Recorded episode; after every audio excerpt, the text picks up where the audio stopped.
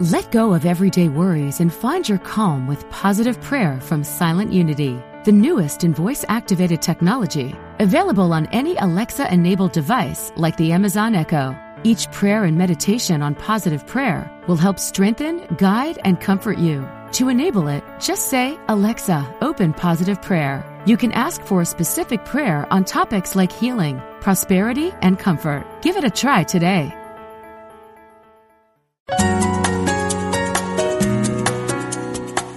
Providing insight and resources for your spiritual journey. Unity Online Radio.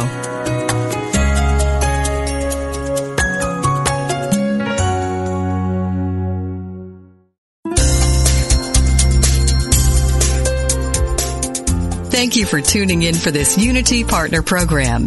Unity Online Radio partners with spiritual leaders from organizations whose mission and messages complement Unity's. We are pleased to bring you this program on Unity Online Radio, the voice of an awakening world.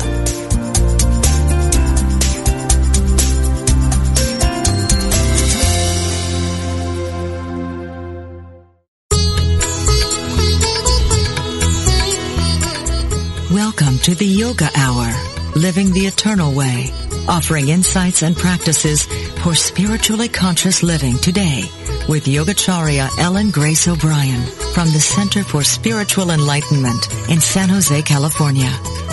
To ask questions or join in the discussion, email us at the yoga hour at unityonlineradio.org. Now, here's your host, Yogacharya Ellen Grace O'Brien. Morning and welcome to the Yoga Hour, a time to open our hearts and minds to the infinite. I'm Dr. Laurel Trujillo, sitting in for Yogacharya Ellen Grace O'Brien while she's away. Today, in our conversation, I'll be sharing some insights and time-tested practices from the ancient system of Kriya Yoga. Yoga is a Sanskrit word which is familiar to many, if not everyone uh, today. But when many people hear the word yoga, they think more along the lines of physical exercise, when yoga is actually a very wide system of philosophy and practice for spiritually conscious, fulfilled living in today's world. The word yoga actually means oneness, union, or unity the bringing together of our attention and awareness with our essential spiritual nature. And our topic today is getting in the driver's seat, managing your mood with yoga. We're going to be discussing how yoga can help us manage our mood and emotions and learn tools that support us in living a life that is free from the suffering of anxiety and depression. And we couldn't have a better person to discuss this with. My guest today is Amy Weintraub. Amy has been a pioneer in the field of yoga and mental health for over 20 years. Amy's the founder of Life Force Yoga Healing Institute and the author of two books, Yoga for Depression, A Compassionate Guide to Relieve Suffering Through Yoga, and Yoga Skills for Therapists, Effective Practices for Mood Management. She offers the Life Force Yoga Practitioner Training for Mood Management to health and yoga professionals and offers workshops for everyday practitioners. She's a senior Kripalu teacher and an award-winning fiction writer. She currently lives in Tucson, Arizona.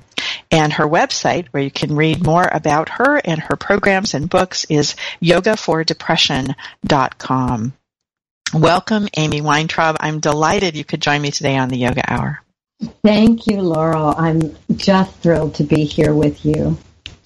So before we begin our dialogue about managing your mood with yoga, let's begin with a moment of meditation. Let's practice what we're actually talking about or going to be talking about this hour with this yoga moment. Oh.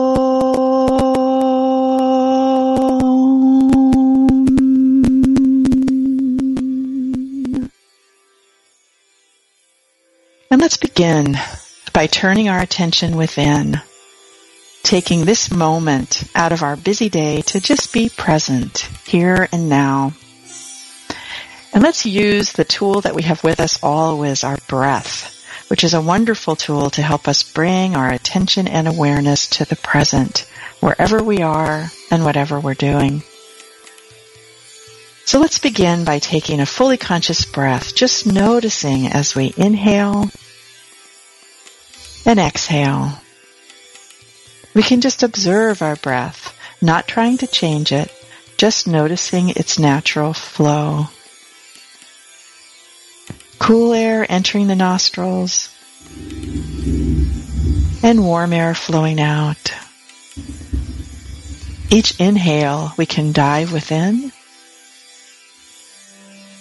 and each exhale, we can relax.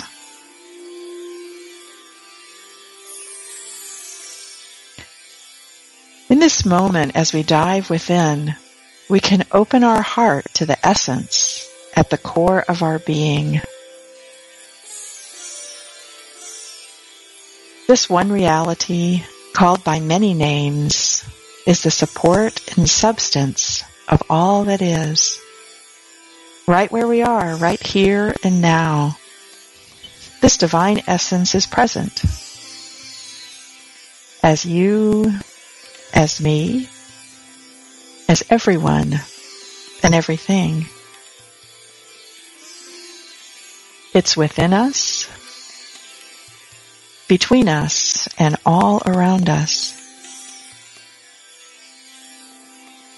Just by being present now and noticing we can rest in this essence of our being.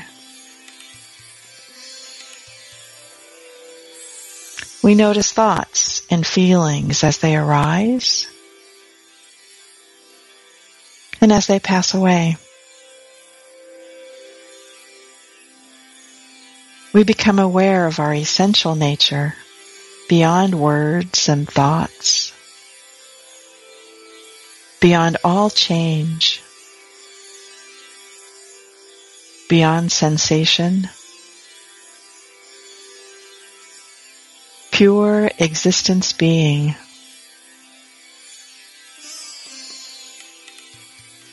We feel the peace that emanates from the essence of our being and allow it to pervade the mental field, the emotional nature, and the physical body. We abide in this peace and let it overflow as blessing for all beings everywhere.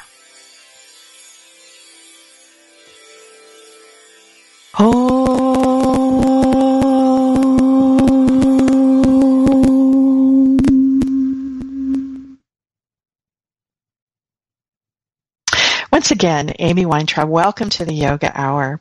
Oh, thank you. Beautiful meditation, Laurel. Thank oh, you. thank you. I always enjoy starting with that. Somehow grounding ourselves in the moment uh, really prepares us for the, for you and me for the conversation ahead, and hopefully the listeners to be able to more clearly hear what we're what we're saying. So, and you know, your, I I was just going to say that was a perfect meditation for anxiety and depression because you talked through it, and mm. for so so many people with a lot of rumination um, the silence in meditation can sometimes be troubling. It can mm. spiral them into a darker place. So it's a perfect lead in to what we'll be talking about. Mm. Oh, good. So, Amy, in your book, Yoga for Depression, a compassionate guide to relieve suffering through yoga, you chronicle your own experience with depression, including both Western and yoga approaches, which personally I found very um, I don't know, very helpful in addressing this whole area, you know, to read your personal story. So, so thank you for including that. And can you, for our listeners, can you talk a little bit about how you became interested in using yoga to relieve depression? Well, it was kind of the surprise of the effect of yoga on my own mental health.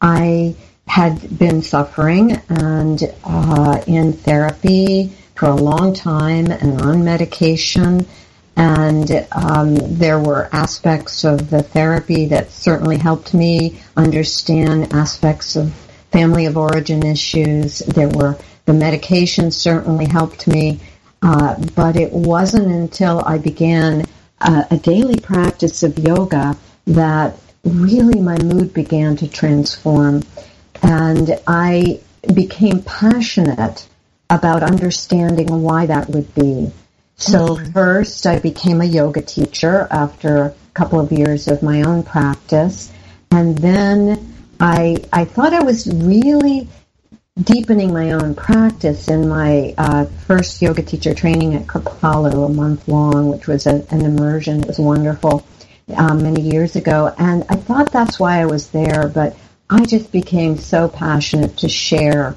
what had transformed my life with others uh, and so I began to work with researchers. I began to write articles about yoga and mental health. And uh, that just, it was just became my passion to mm. serve in that way.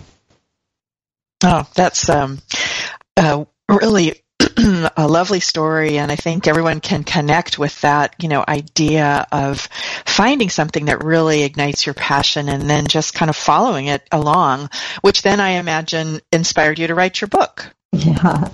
Yes, well, I had first written an article for Yoga Journal in 1999. It was called Yoga the Natural Prozac, and it was really the first mm-hmm. article in Yoga Journal or anywhere about yoga and mental health because before that it had been more thought of as either a spiritual path or an exercise and mm-hmm. not therapeutically and uh, and so that article kind of like started the ball rolling and uh, I at that time I had been a fiction writer for many years, a depressed fiction writer, uh, banging my head against the wall in New York. I had won some national awards for short stories, but my novels weren't published, and and I I just began to uh, integrate yoga and mental health uh, into my into my daily life, and that began um, that whole journey of integration of yoga and mental health. So it it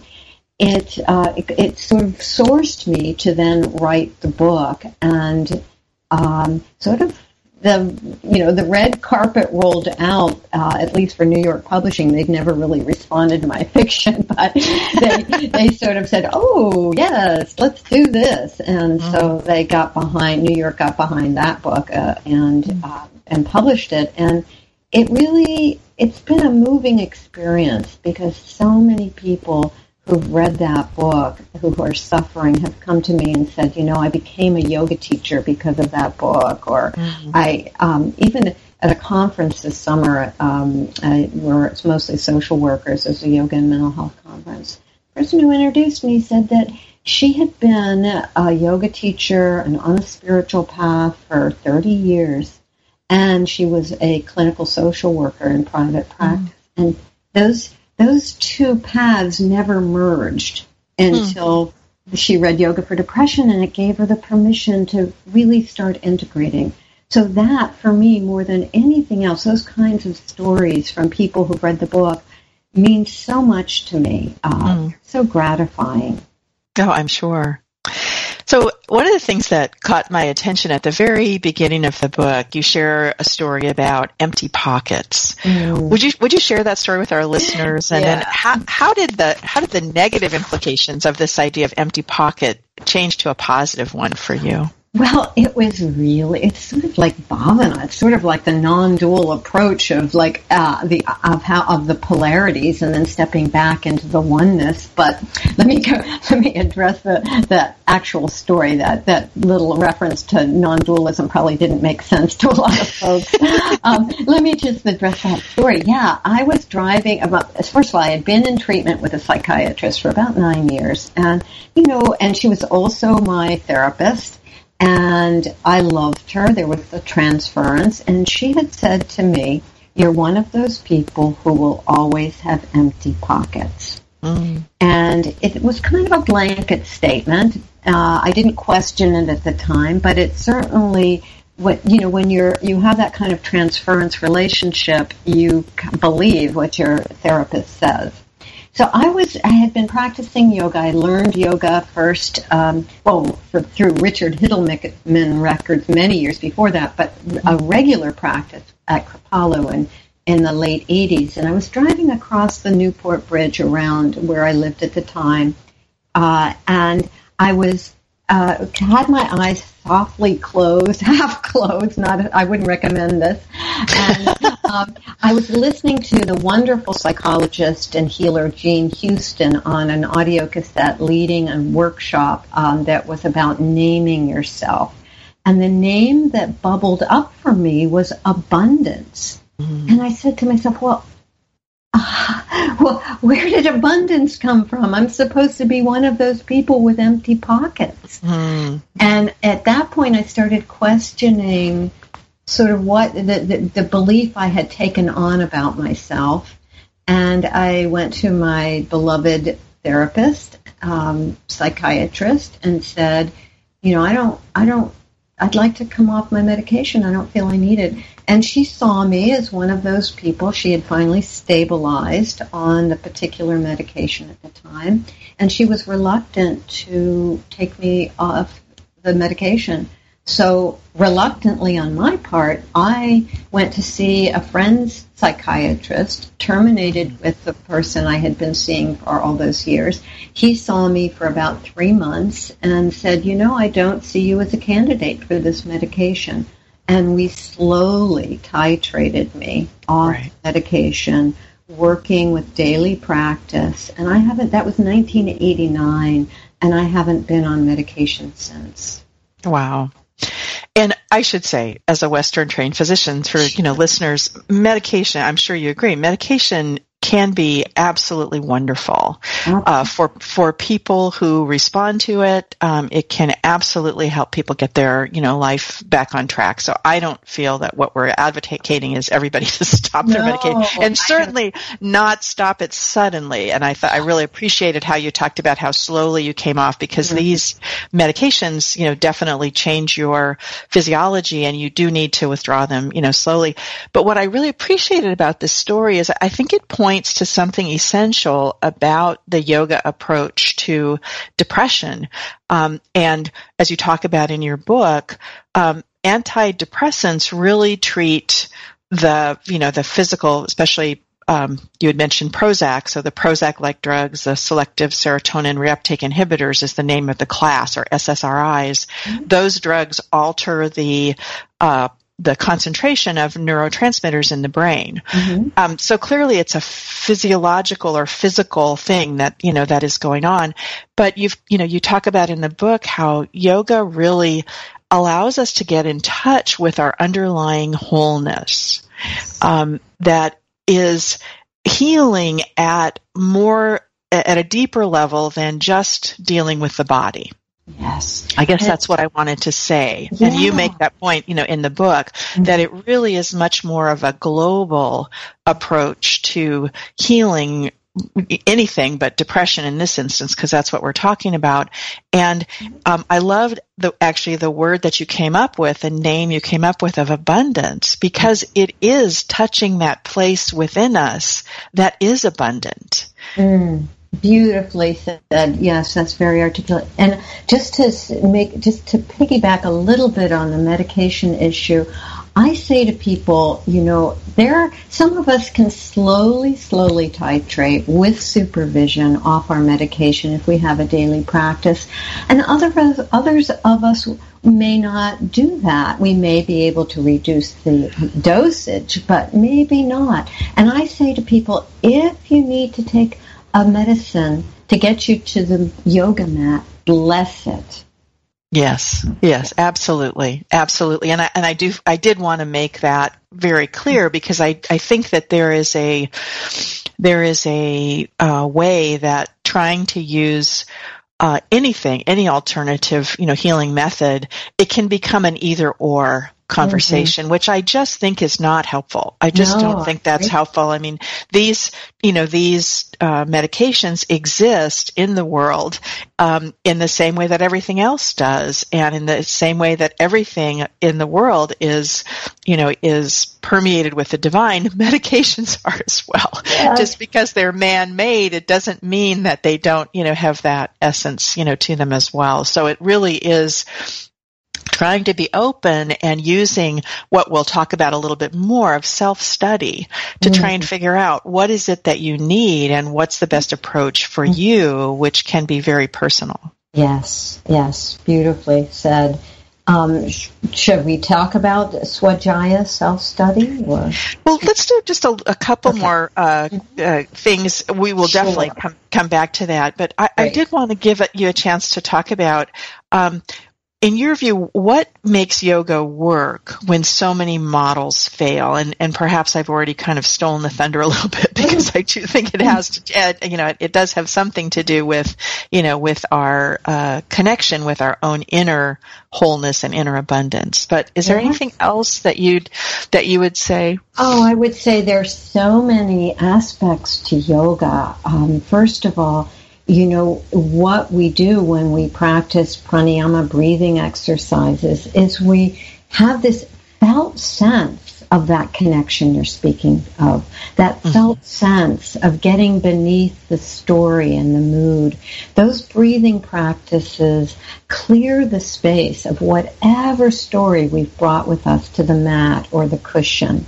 It's, uh, it's, they're kind of remarkable in that way. And if mm. we pay attention to that spaciousness, we have so much more room inside us for that authenticity, that sense of self with a capital S, that that oneness, that um, Atman and Brahman are one. However you want to phrase it, mm-hmm. it's um, it's it, we make room for that, and that goes beneath the story and the mood. And when we're depressed, if we do a, a even a brief practice, we get a glimpse of that.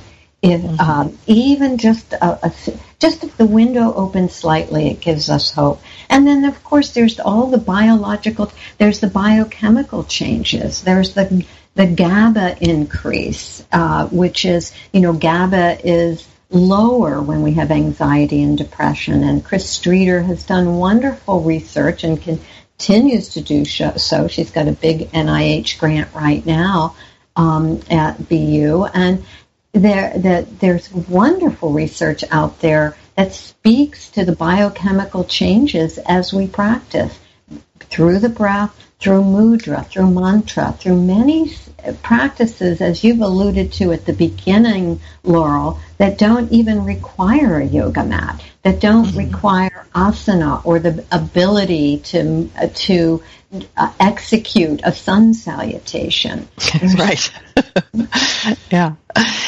So um, I wanted to give you a chance. We've got about um, maybe five minutes before the break. So um, I know you wrote your first book, Yoga and Depression, in 2003, 2004, and then you wrote a second book, Yoga Skills for Therapists, uh, in 2012.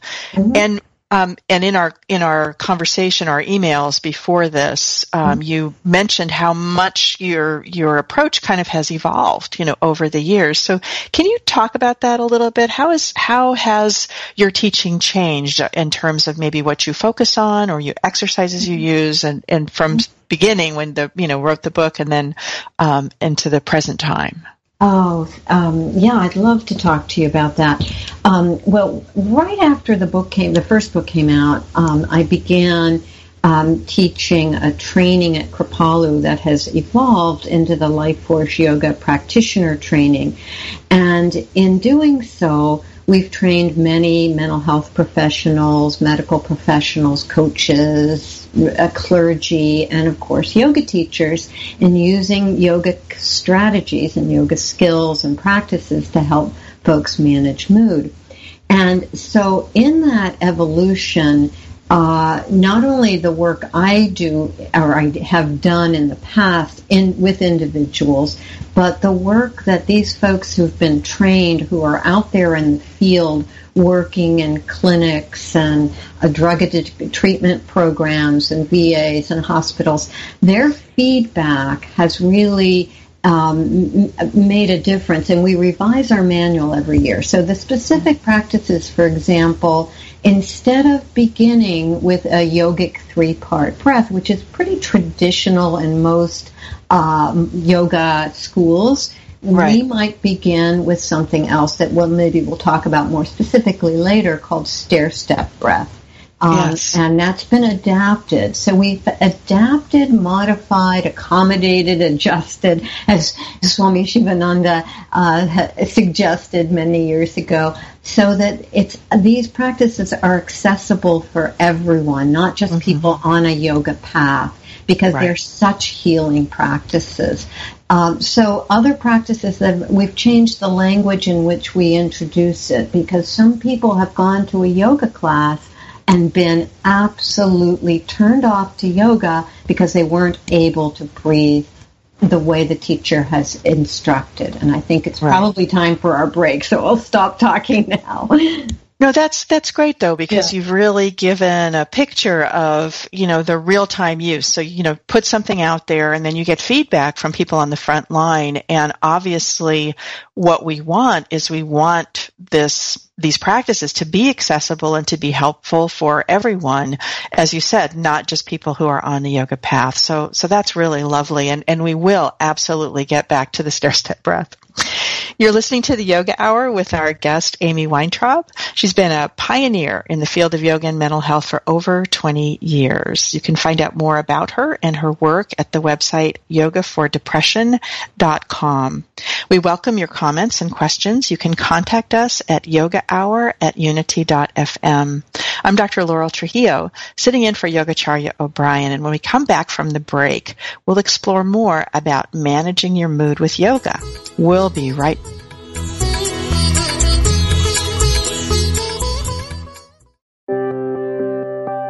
Unity Online Radio brings you inspiring programs on a variety of spiritual topics. Giving to the network is now easier than ever. Simply text Unity Radio to 72727 from your smartphone. You can make a one-time or recurring donation. Your gifts help us offer enriching spiritual programs that reach listeners around the world. Text Unity Radio to 72727. Thank you for your support.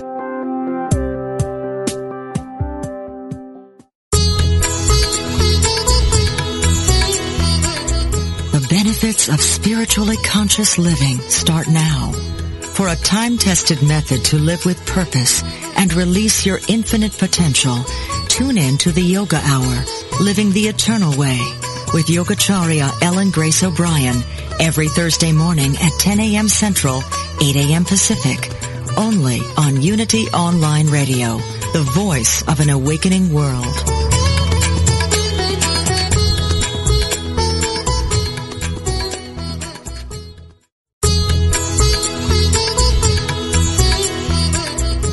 Listening to the Yoga Hour, Living the Eternal Way, with Yogacharya Ellen Grace O'Brien. We now return to the Yoga Hour.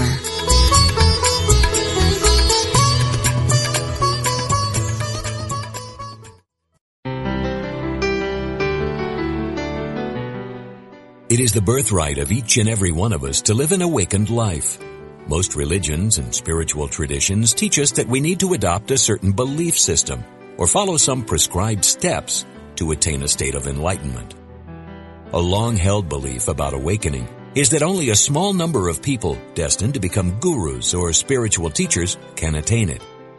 It is certainly true that until recent times, only a small number of people on the planet had attained this state of full self-realization. These saints, mystics, and spiritual masters were seen as special. They certainly were at the time. However, times are changing. This message was brought to you by TJ Woodward, host of Awakened Living Radio. Learn more from TJ on his weekly podcasts. Episodes are available on unityonlineradio.org, iTunes, and Google Play Music.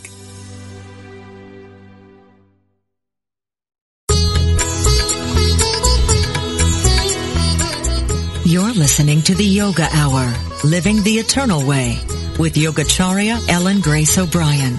We now return to the Yoga Hour. Welcome back to the Yoga Hour. I'm Dr. Laurel Trujillo, sitting in for the Yoga Hour's regular host, Yogacharya O'Brien, and I'm joined today by Amy Weintraub, author of the books Yoga for Depression and Yoga Skills for Therapists. You can find out more about Amy's work at the, I, I, I was going to mention this, Amy's wonderful website name, yogafordepression.com. so it should be easy for our listeners to find. Yeah. Um, so I uh, as as we were chatting a little bit about, you know, obviously the yoga hour is uh, interested in expanding people's view about yoga, you know, to be much more inclusive than just the physical asanas, and, and I really appreciated that about your books that you really take that approach as well, um, you know, not just focusing on the asana, but the many many you know tools and um, approaches, um, philosophy that's that's really that's really part of yoga as well. Yeah. Um, Kriya Yoga, which we teach at the Center for Spiritual Enlightenment, uh, CSE, which is the the uh, funder of this uh, podcast, is um, the Kriya Yoga is based on Patanjali's Yoga Sutras as well, and follows the same uh, eight-limbed path that you describe. And for people who know yoga, you may you may have heard about an eight-limb path. We won't get to talking about all the eight limbs today, but at any rate, that's a very um, it's kind of a uh, encapsulated description, you know, of of uh, uh, the yoga practices. So, in your book, you describe yoga as resting on a sturdy tripod of willful practice, or tapas. The Sanskrit word is tapas for that. Self-observation, svadhyaya, which we've talked about a little, and we'll we'll discuss more in a minute, and then surrender, ishvara pranidhana. Um, and that's also the definition of Kriya Yoga that's given in Patanjali's Yoga Sutras. So let's talk about a little bit about each of those. So willful practice or self-discipline may initially feel overwhelming to someone who's depressed. Mm-hmm. Um, and so how do you motivate someone to start or maybe once they've started to actually get them to continue to practice? Because again, depression, uh, it's a weight that you have mm-hmm. to overcome to, you know, to be able to move forward and to do these practices. Yes. Um, so what we think of as tapas, which is, you know, that commitment, may look different for someone um, who is suffering from the weight of depression, as you've described it, simply getting on their mat yeah. and starting in child pose may be their tapas. It right. may not look like a sun salutation or Series A vinyasa flow, or it may be that it's very simple. And what we talk about in Life Force Yoga is meeting the mood. So if you have a tamasic mood or a heavy, which is Sanskrit for that kind of lethargy, heaviness, uh, that can, includes depression, you probably want to meet that mood with something that starts very gently, softly, maybe even starting in bed with some yogic breathing and some gentle movement maybe starting, everyone has to take a bio break in the morning. So on your way back from the bathroom, maybe just simply doing three rounds of breath of joy with the mantra lum at the end to ground. And perhaps you won't get back in bed or you'll get in bed with more clarity. So mm-hmm. tapas looks different depending on whether you're anxious or depressed or balanced, you know, in between. Mm-hmm. I really appreciate that you that you mentioned meeting the mood because uh, as we've you and I have talked about, I have gone through the Life Force uh, training, mm-hmm. Life Force Yoga training, and that was a very powerful piece of it for me. Is is um, not expecting someone who is in that in that mood that you're describing, you know, that sort of, you know, heavy lethargic mood to like jump up and start doing sun salutations. I mean, it's just not really realistic, mm-hmm. but to allow people a way in from their starting point.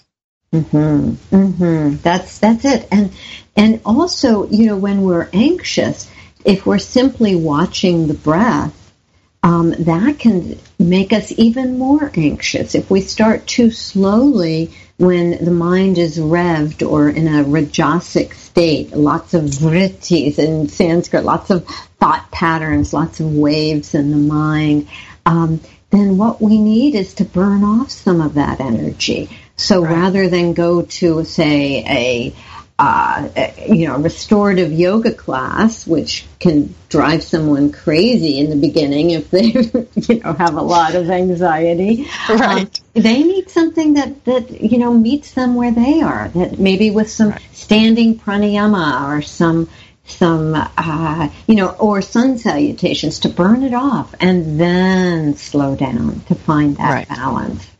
Right. Which, and even just the little bit that you've said so far also shows the versatility of a yoga approach, that it's not mm-hmm. just one thing and it's definitely not one size fits all. Exactly. So let's turn to uh, Svadhyaya, which we mentioned a little bit in the earlier part of the show. Um, one of the hallmarks of depression is self-criticism and negative thinking. Mm-hmm. So when we talk about the self-observation of yoga, how does that differ from the introspection and, as we've said, self-criticism and negative thinking that, that accompanies depression? That's a really good question, Laurel. So when I was talking about that in Yoga for Depression, the book, I was speaking in terms primarily at that point of uh, asana practice.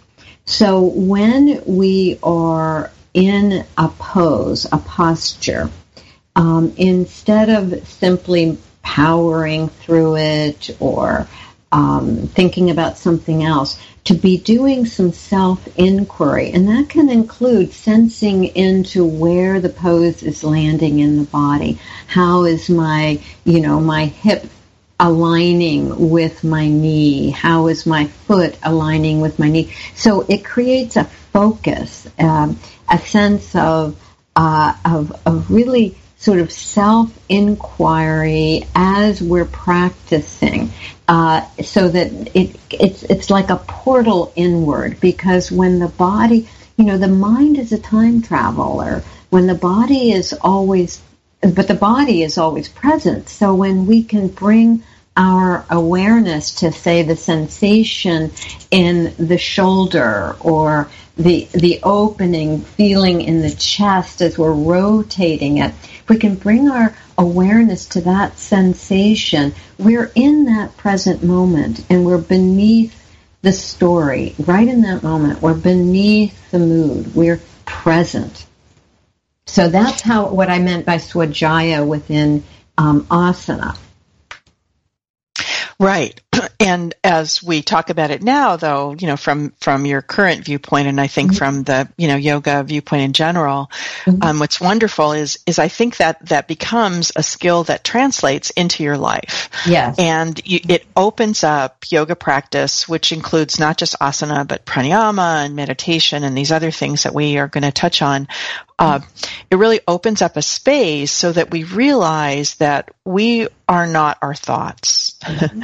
that we are, that we are, that we can watch them like we, like I led in the meditation this mm-hmm. morning, that it's something that you can then notice about yourself. Mm-hmm. Um, and you can notice when thoughts do spin into this self-criticism, negative thinking kind of a place mm-hmm. and know from your, you know, your uh, prior experience that that's not helpful to go there because you just get into a spin. You just, yes. you know, it, it ends up being that it's like a water wheel that turns, that keeps turning around and turning around and turning around. You get really get caught. And then, mm-hmm. as you said, you can use some other way, some other tool to bring your awareness into the present moment, like your breath.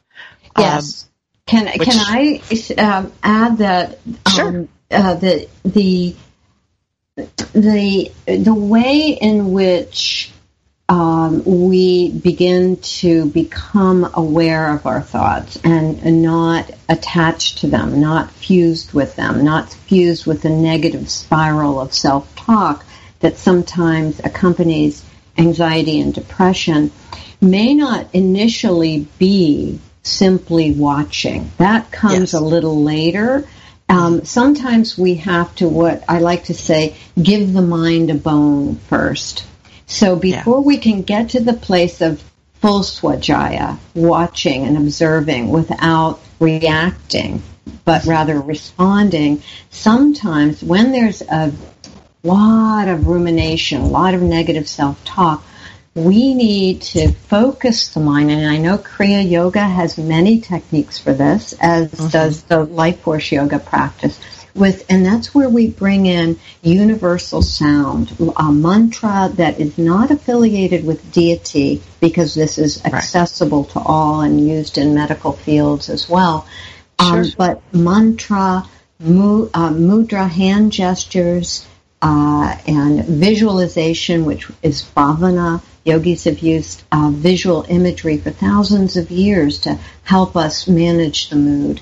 Uh, and, and, meditations that focus the mind before we can simply begin to just observe and uh, understand that we're not our thoughts. So there's a yes, you know, for depression and anxiety, there's a first step, and that's what's changed. I think a lot since I wrote the first book. The uh. understanding of how important those other strategies are before we simply are able to practice Svadhyaya yeah. through meditation. No, that's re- that's really good point. So thank you for that clarification. So um, we've we mentioned when I was do, doing the introduction to this section the the the uh, sturdy three-legged stool. We've mm-hmm. talked about willful practice. We've talked about self-study. So the third aspect is the surrender. Um, the idea of surrender also has a pretty negative connotation within the context of depression in that you know just surrendering to the heaviness or the inertia. So how does the surrender of yoga differ? Oh, that's a beautiful question because it's it relies on those first two legs of the tripod. When we practice, whether it's pranayama breathing or asana or mudras and mantras and meditation, when we practice with tapas, that commitment, and with svadhyaya, that self-study, what arises is the flow of of surrender to all that's highest within us. So not to the negative self-talk and not mm-hmm. to the spiral of, of darker, of that darker place. It really, what arises is surrender to the oneness, to the absolute, to self with a capital S, to the divine. And that's, um, that is Kriya Yoga. The rest of that, uh, that that stanza from Patanjali is um, Kriya Yoga, and Kriya mm-hmm. Yoga meaning uh, that that clear, clear, spacious action from a place of unity, and mm-hmm. so it's Lovely. those, yeah. So it's the surrender to, to, the flow of prana, to the flow mm-hmm. of life through us as we practice that brings us to uh, unity in action, Kriya Yoga. Hmm. Well, lovely. So, in your books, you use or adapt many yoga practices uh, based on your experience of helping people manage their mood. And we've mentioned already this stair step breath, which is mm-hmm. a key practice that you use. So, uh, what is the stair step breath and how do you use it with clients? Yes. Well, what we recognized is that some people, for very good reason, are upper chest breathers. And uh, you, because of the mind-body connection, there may be a physical anomaly that's creating that upper chest breathing. Often, you know, when we've been traumatized, there's a constriction in the psoas muscle, which in, which uh, shortens the diaphragm, so we're unable to take a deep breath. Mm. And so, people who are led into yogic three-part breath and can't do it end up saying they don't like yoga or they don't like the yoga breathing. And uh, so rather than create a, a situation where people feel not good enough right away that they're right. unable to do it, or they are able to do it, and then emotional flooding occurs, which can happen right. because they've they've suddenly reached a place where they're they are breathing deeply, and what they've been tamping down, what they've been repressing, suddenly floods, uh, overwhelms them. Right. So we um, there is an uh, an ancient practice called anuloma and viloma krama, which is segmented breath or kind of a staged breathing. And so we've adapted it. We don't even call we don't use the language of breathing. We call it um, stair step, and we say things like take little steps up the mountain through the nostrils. That's clear what that means someone mm-hmm. without saying, you know, inhale five times through the nostrils, which for someone who has had asthma or has had any kind of, who has some kind of restriction in their breathing or fear of the breath, that you know you say take five little inhale take five sips of breath or inhales that's gonna like trigger that can trigger them. And then um, so and then slide. So we use metaphor. We say take little steps up the mountain through the nostrils and then slide down the mountain. And as life force yoga practitioners we're doing it with them. So we're so they know what we're talking about. Yeah exactly. right. And then, um, so it meets that agi- It actually very much, very easily meets a panic attack because if someone's in a panic, they can't breathe deeply. So if you mm-hmm. tell them to take a deep breath, that's not going to happen. But if you say, let's take little steps as though you're climbing a mountain, they can access that. And then you fill the lungs and then you maybe maybe you cue to a bhavana see something beautiful and slide down the mountain through the yeah. nostrils. Um, so yeah go ahead. I was just going to say and as you were mentioning tying it with a visualization to engage um, the mind and um, make it more, you know, uh, pairing it with that visualization, I think also makes it more accessible, perhaps, for mm-hmm. somebody who's, as you were saying, overwhelmed in an anxious state or or mm-hmm. something like that. So yeah, so that that uh, was a, a good uh, description. So you you also talked about meditation, and you mentioned when I was talking in, in the meditation this morning that that was a good.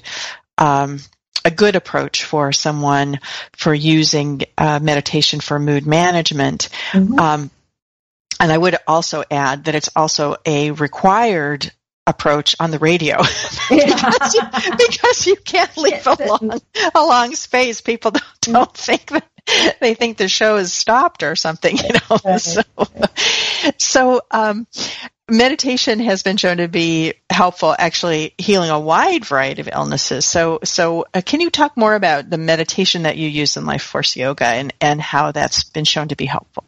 Yes um, and we've actually there is some research on it that's shown its efficacy. So we use um, as I said before, we anchor the mind. So what I liked about your meditation was that you talk through it, of course, because it didn't allow for a lot of rumination because if you were paying attention to what you were saying. Now, someone mm-hmm. could have gone off and not stopped paying attention to what you were saying and gone into a negative spiral.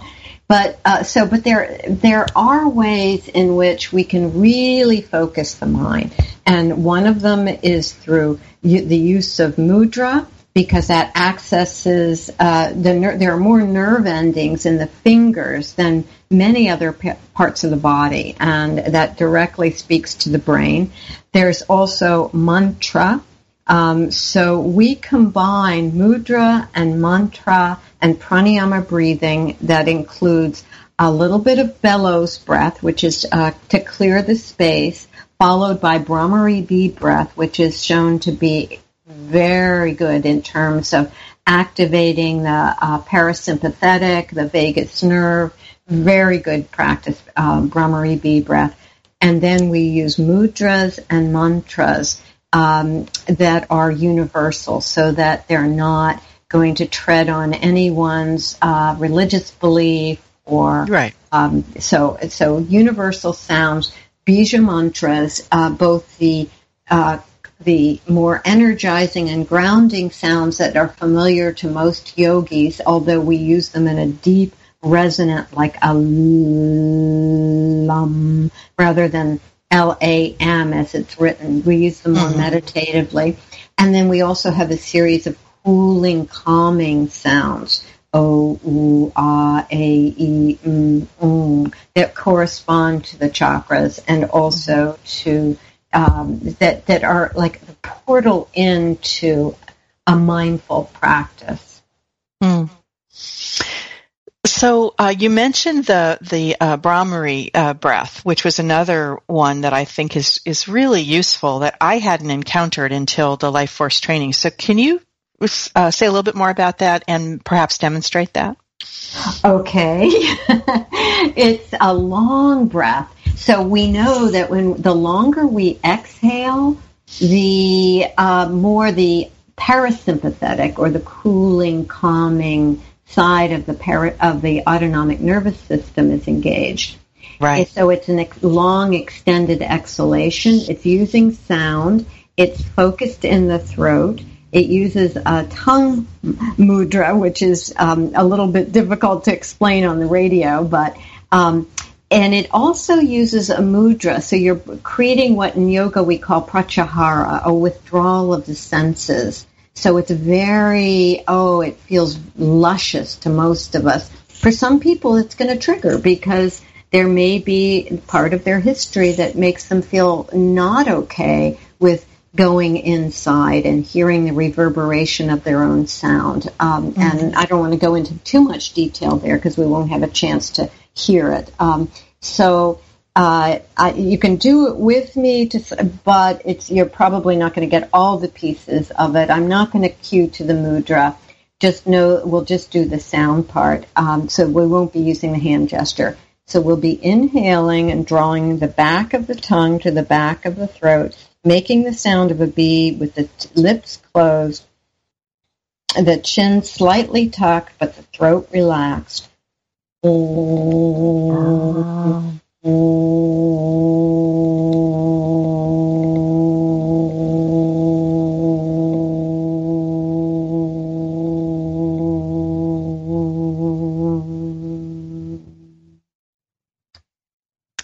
I, I, think people get the idea of why it's called why it's called the bee the bee breath. it's really like a hive of bees in the throat when you close your mm. lips, and it's yeah. it's very soothing for most of us. Very I mean, it's. It, I like to quote um, a line from T.S. Eliot from the Four Quartets because it's so appropriate after practicing. It's it's like the still point in the turning world.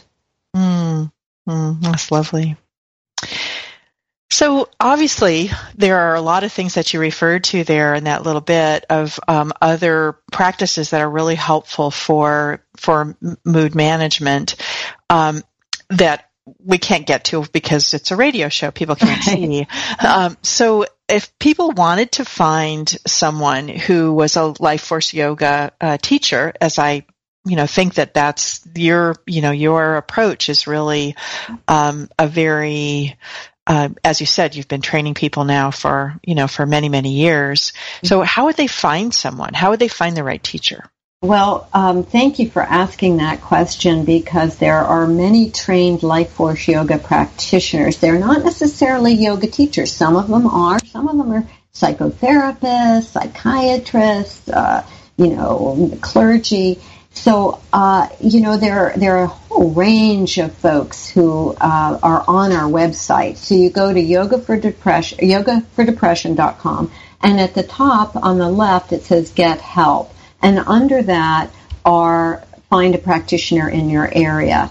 And then it tells you whether they're a yoga teacher or a yoga therapist or a, a, a psychotherapist or, you know, what their modality is. And right. then there's also a lot of free practices. We've just, you know, set up our cell phone and recorded things along the way. So there are a lot of uh, free practices that you can um, watch and practice with. And then, of course, there are CDs and DVDs that we've produced that are downloadable or you can order them. There, there's a lot of resources right under that Get Help section. Well, that's great because I we're leaving our listeners with some uh, uh, resources. And as you mentioned, some of them are free. There's also the book that we've been talking about, Yoga for Depression. There's the, you know, the CDs, the DVDs. So um, there are uh, places to continue if people are interested in doing so. Um, Amy, this has been a wonderful conversation. I really, really appreciate your, your coming on the show with me today. Mm-hmm. You've been listening to the Yoga Hour. It's been my pleasure to share this time with you. This is Dr. Laurel Trujillo sitting in for Yogacharya O'Brien, and we've been discussing getting in the driver's seat, manage your mood with yoga with special guest Amy Weintraub, pioneer in the field of yoga and mental health for over 20 years. And again, the website is yogafordepression.com. Thank you, Amy, for joining us today. Oh, thank you, Laurel. It's been my deep pleasure to be with you. Join us next week when I will be joined by Richard Miller, a clinical psychologist, researcher, scholar, meditation teacher, and author of the iRest program for healing PTSD. We'll be discussing how we can heal from trauma and free ourselves from fear. The Yoga Hour is a service project of the Center for Spiritual Enlightenment, a meditation center in the Kriya Yoga tradition. For more information, please visit our website, csecenter.org. Remember to subscribe to the Yoga Hour podcast at iTunes or Stitcher. Thank you to the Yoga Hour team, regular host, founder, and director, Yogacharya O'Brien, assistant producers Ann Hayes and Sean Smith, and Jeff Comfort in the sound booth at unity.fm. I look forward to being with you again next week while Yogacharya O'Brien is away. Until then, remember, you carry your own healing and wholeness within you. Share your peace and joy with all that you meet. Bye now. Thank you for tuning in to the Yoga Hour, Living the Eternal Way with Yogacharya Ellen Grace O'Brien. Join us every Thursday morning at 10 a.m. Central, 8 a.m. Pacific for practical, purposeful methods for spiritually conscious living every day. The Yoga Hour, Living the Eternal Way. Only on Unity Online Radio, the voice of an awakening world. This program is brought to you in part by friends and members of the Center for Spiritual Enlightenment in San Jose, California a ministry in the tradition of Kriya Yoga, the ancient science of self and God realization. www.csecenter.org. Request free literature by writing info at csecenter.org.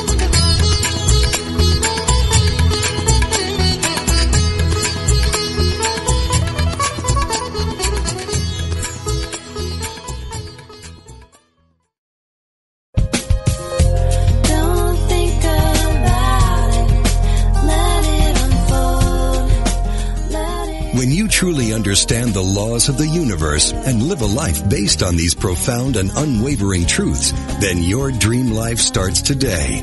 No more waiting. No more wandering. If you're ready to let go of the striving and move into the allowing, you're ready for everyday attraction on Unity Online Radio. We study the teaching of Abraham given to us by beautiful Esther Hicks so we can release confusion for clarity, exchange struggle for serenity, and have the time of our lives today.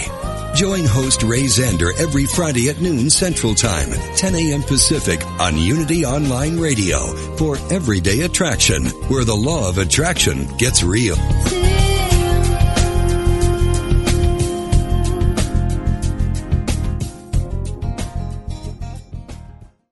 With all the paths open to us, it's easy to feel lost sometimes. Although the darkness of doubt and confusion may make the best choices difficult to see, there is within each of us a light that helps to illumine our way.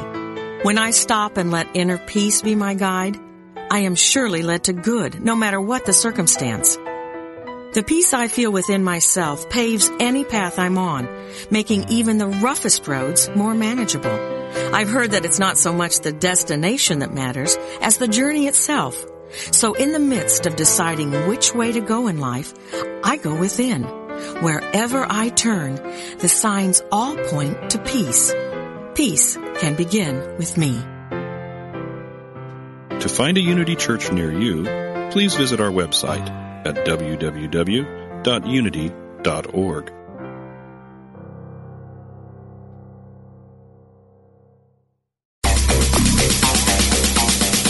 At Metaphysical Romp 2, we demystify metaphysics to help you live life at a deeper level. One of our key principles is the recognition that you always have the power to choose how you respond to any situation. Instead of asking, why did this happen to me? A better practice, which aligns with the metaphysical principles we share, is to ask yourself the question, how can I use this for good? We promise you'll experience a transformation in thinking that will reap huge dividends as you master the art of living metaphysically.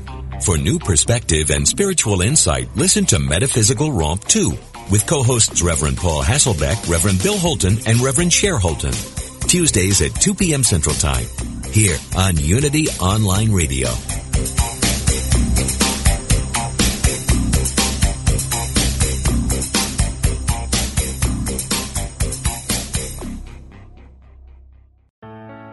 Let go of everyday worries and find your calm with positive prayer from Silent Unity, the newest in voice activated technology, available on any Alexa enabled device like the Amazon Echo. Each prayer and meditation on positive prayer will help strengthen, guide, and comfort you. To enable it, just say, Alexa, open positive prayer. You can ask for a specific prayer on topics like healing, prosperity, and comfort. Give it a try today.